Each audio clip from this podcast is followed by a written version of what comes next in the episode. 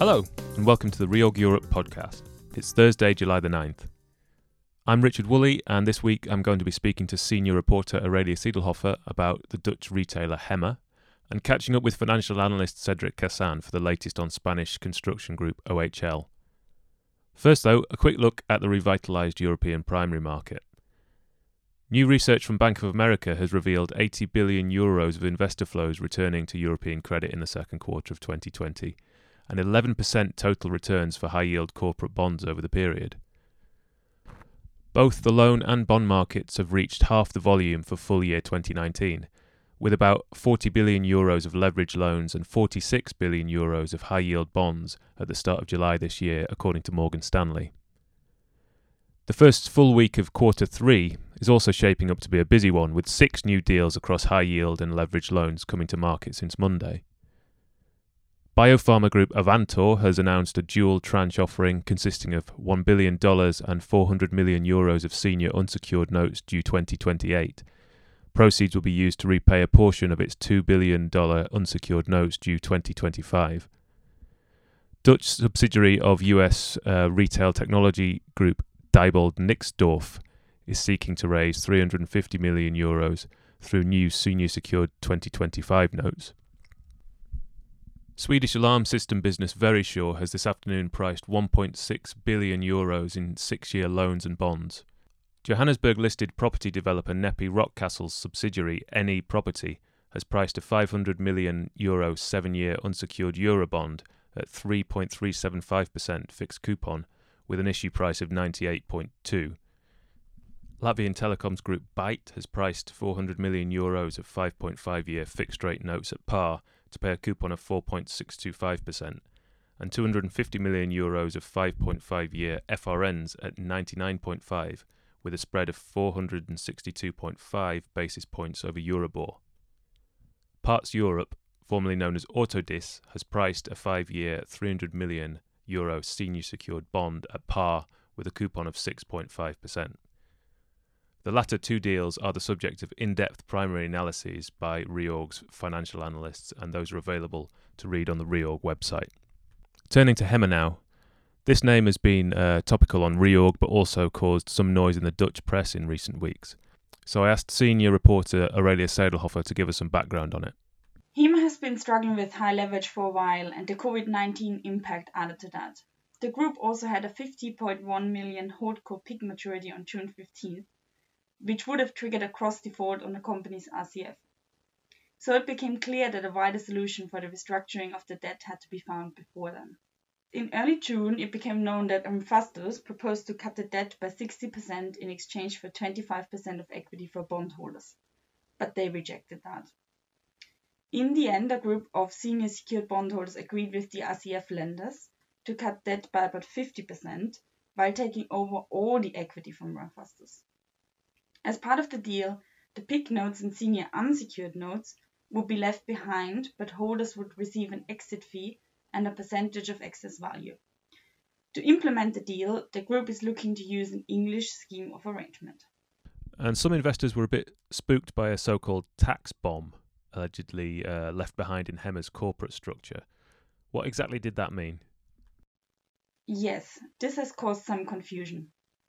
The theory was that HEMA could potentially face a tax payment in the region of 112 million because the Dutch tax authorities could see the debt relief as taxable profit.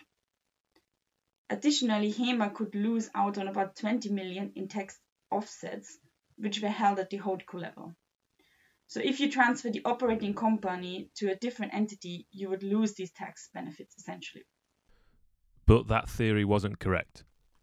Only partly, because the restructuring is an enforcement process and not done consensually Ramphastos. It was always clear to the people involved that the group would lose the tax offset the holdco level. But as for the 112 million tax payment, it is possible to structure the transaction in a way that would not give rise to this liability. There was also some news about a group of payment in kind note holders filing the parent company for bankruptcy.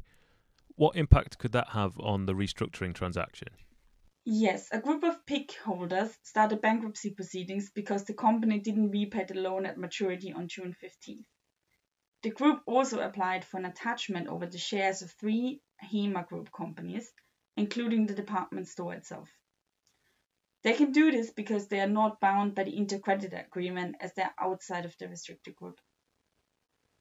But the senior secured group, according to their advisors, will be able to get around the attachment and enforce their security because the assets are collateral for the restricted group. It will be a matter for the Dutch courts to decide how and when the PIK notes attachment is going to be lifted. And the PIK notes did this presumably because they feel like the exit fee and percentage of excess value isn't sufficient recovery for them. What about the senior unsecured notes, the 150 million euros uh, notes, who are also just receiving an exit fee and a percentage of excess value? The PIK holders would receive about 500,000 euros exit fee and 1.5% of any excess value, while the senior unsecured notes would get 1.5 million euros cash fee plus 5% excess value. But while the PIK notes are not happy with this, a majority of the senior unsecured notes have accepted it and will also use an English scheme of arrangement to implement this restructuring agreement. And what's the senior secured bondholder group planning on doing with HEMA once the restructuring is implemented? At the moment, the company has launched consent solicitations to change the governing law of the senior unsecured notes and the senior secured notes. The group is also running an M&A process to confirm the valuation of the company, so the restructuring is expected to be completed sometime in the autumn. But it looks like the bondholders don't plan on owning HEMA for an extended period of time, and there have been several press reports of potential investors interested in acquiring HEMA from the bondholders. OHL, the Spanish construction company, is making headlines again. It's well known for its complicated capital structure and uh, limited disclosures. In 2017, a 2 billion euro asset sale of its toll roads business allowed it to reduce leverage and simplify its structure. I asked Cedric Cassan why the company was back in the news. Yeah, OHL is a Spanish construction company with revenues of 2.9 billion euros, 10,000 employees in Spain, 19,000 globally. It has 630 million euros of recourse debt, mainly two unsecured bonds issued in 2014 and 2015. 55 million euros of non-recourse debt. OHL generated negative EBITDA in 2017 and 2018, just 65 million euros in 2019.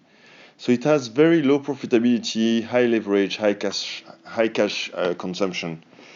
Um, COVID-19 has worsened the business outlook and quashed hopes of two expected asset sales, which could have boosted the liquidity by a few hundred million euros. The company has thus negotiated with its lenders a state guaranteed financing 140 million euros, which suggests to us that the cash burn rate in 2020 will be more than initially expected. The bondholders are being primed by the new secured facility, and on top of that, the lenders are pushing for an agreement with bondholders before releasing the entire facility. The issuer and the bondholders have each hired financial and legal advisors. Do we have an idea of what is being negotiated? The issuer has pledged against the new facility its real estate development business. That division owns the stakes in two big real estate projects in Madrid and London. Regarding negotiation with bondholders, a bond for equity swap is on the cards. How much of the bonds would be converted into equity and what stake in the company they would take is still unclear. Initial talks focused on a potential conversion of 30% of the company's notes against a majority stake in the business. No agreement has been found yet. Some sources told us that bondholders see the conversion rate as too aggressive. Also, bondholders want an equity injection from existing shareholders. Okay, looking forward, what are the next key dates? The issuer has called a bondholder meeting for July the 20th. It is asking bondholders to waive in advance a potential event of default under the bond terms. It relates to security granted to new credit line. The banks have set end of July as a deadline to reach a deal on the new credit line and the debt restructuring. The coupon on the bonds are due in September and GVM, which is Grupo Villar Mir, the historic shareholder of the company, is itself in the middle of her debt restructuring negotiations. It has until November to find a solution. It pledged to sell by the end of the year in its entire stakes in OHL and Ferroglobe, which is a UK metals company. So the situation could evolve very rapidly. Okay, so a few questions. What's the shareholder structure now?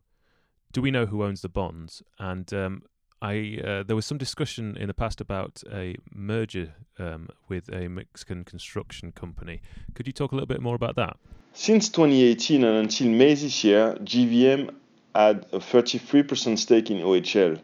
In May, GVM sold part of its stake to the Amodio family for 50 million euros. The Amodio family is from Mexico and they own a business called Caabsa, which is a Mexican construction group they have an option to buy an additional 9% from GVM until November. So currently, GVM owns 17% of the company, the Amodio family owns 16%, and the hedge fund Sandgrove owns 6%. Sandgrove also apparently, reportedly, owns a significant stake in the bonds. 54% is in free float, according to our calculation.